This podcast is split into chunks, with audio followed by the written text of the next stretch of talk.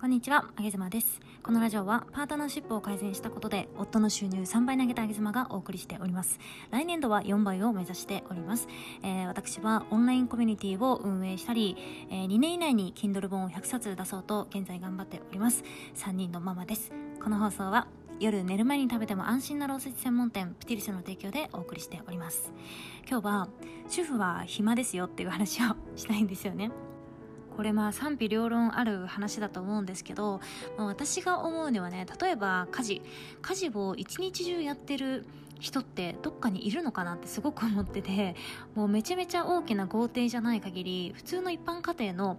家事のボリュームっていうのは大体どれぐらいなんでしょう。まあ12時間で終わるんじゃないですか。だって床の掃除だって今はルンバとかがあるし車だって洗車を手作業でする人いないでしょ大体あの機械に入れてやるじゃないですか。あとお料理とかももう1日何皿も作る方は別としてね、えー一般家庭のご飯であれば炊飯器一つでもう何品もできるそんな時代ですよ。だから家事系っていうのはね大体私は家電を入れちゃえばすぐにクリアできる問題なのかなって思っていて買い物も、まあ、うちはねネット通販がちょっと届かない地域田舎に住んでるんでダメなんですけどネット通販ができる地域にお住みの方っていうのはポチッとしたらもうお家に全部届くそんな時代じゃないですか。だからうん普通の一般家庭のお家の主婦の方っていうのはおそらく暇だと思うんですよね。けどどうしてじゃあ世の中の主婦の皆さんが私忙しいとかね、えー私すごく頑張ってるのにあなたはいつも仕事が遅いとかねぐちぐち言ってくるわけじゃないですか。これなんでか分かりますか？男性の皆様。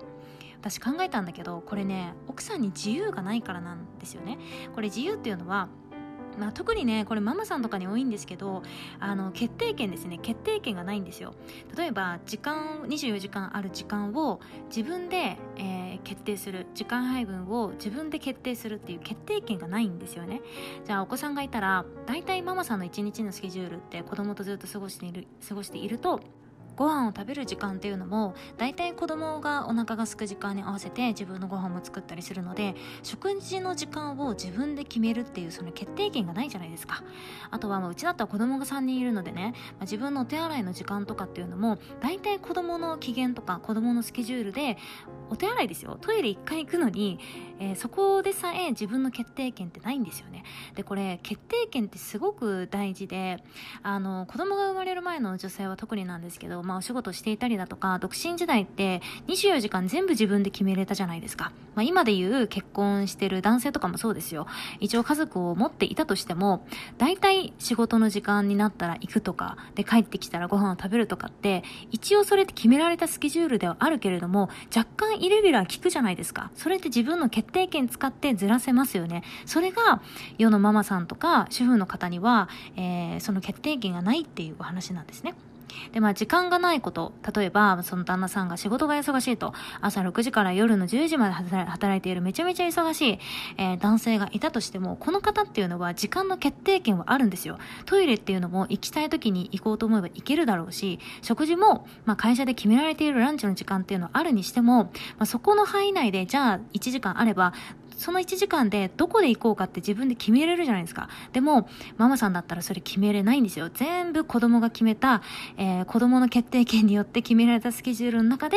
えー言葉をこなすって、そんな一日、そんな毎日をずっと繰り返すわけなんですよね。で、これね、時間がない、めちゃめちゃ忙しいっていうことと、このママさんたちの決定権がないっていうこと、天秤にかけた時に、どっちがストレスなのかな、どっちがしんどいと思うのかなっていうのをね、えーこれ物理的にしんどいんじゃないですよ。心的にどっちが、えー厳しいのかなって考えた時に、私はど、あの、どちらもね、経験しているのでわかるんですけど、まあ、はっきり言って後者の決定権がないことですね。本当にこれはなんか人権的な、えー問題だなというふうに思います。自分で自分の時間を決めれないっていうことってね、本当に、えー自分の価値が下がったようなそんな感覚になるんですよね。だから、ママさんは時に落ち込んだり、えー、うつっていうものになったりする人もいるし、なんか死にたくなったりとかね、えー旦那さんにめちゃめちゃキレるみたいな、そんな人も多くいらっしゃるわけじゃないですか。これは、暇なんだけど、物理的には時間はあるんだけれども、その時間を自分で決めれないっていうことが原因だと私は思います。だから、まあ、世の旦那様にやっていただきたいことっていうのは、この奥さんの時間を作るっていうのも、まあ、いろんな本に書いてあるね、一つの、まあ、方法ではあるんだけれども、物理的に時間を作ってあげるっていうよりも、えー、例えば、じゃあ同じ時間を作るんであれば、今日は僕が、えー、君のタスクね、子守とか、あとは、えー、家事を全て引き受けるから、君は自分の時間を自分で決めて楽しんでねっていう風にね、その決定権は君にあるんだよ、君が使えるんだよってことをね、まあ、一、週に1回難しかったとしたら月に1回ぐらいはやってほしいかななんていう風に思います。で、ちなみに言うと、私はまあママじゃないですか。で、主婦じゃないですか。こうやって音声配信してるでしょ。えー、いろんな SNS で発信しているママさん方って、結構ね、このね、うん、沼っている部分をもうう吹っ切れた方々が非常に多いんですよ。だから、外に目を向けられて、だから発信活動ができているんですね。で、本当にやばい人っていうのは発信活動できていない人たちなんで、これも私ね、自分で経験したからわかるんだけど、本当に底辺でもう落ち込んじゃってる人っていうのは、発信活動すらできていない方々だったりするので、私が今こうやってペラペラとおしゃべりできているのが、えー、通常というふうに思わない、思わないでいただいて、こうやってペラペラおしゃべりしているやつもいるけれども、でも自分の奥さんはきっともっと落ち込んでいるんだっていうふうに思っていただくのが、おそらくそれが現実的なものの見方なんじゃないのかなというふうに思います。今日は、えー、主婦は暇であるっていうことと、ちょっとママの気持ちを、えー、お話ししてみました。あげずまでした。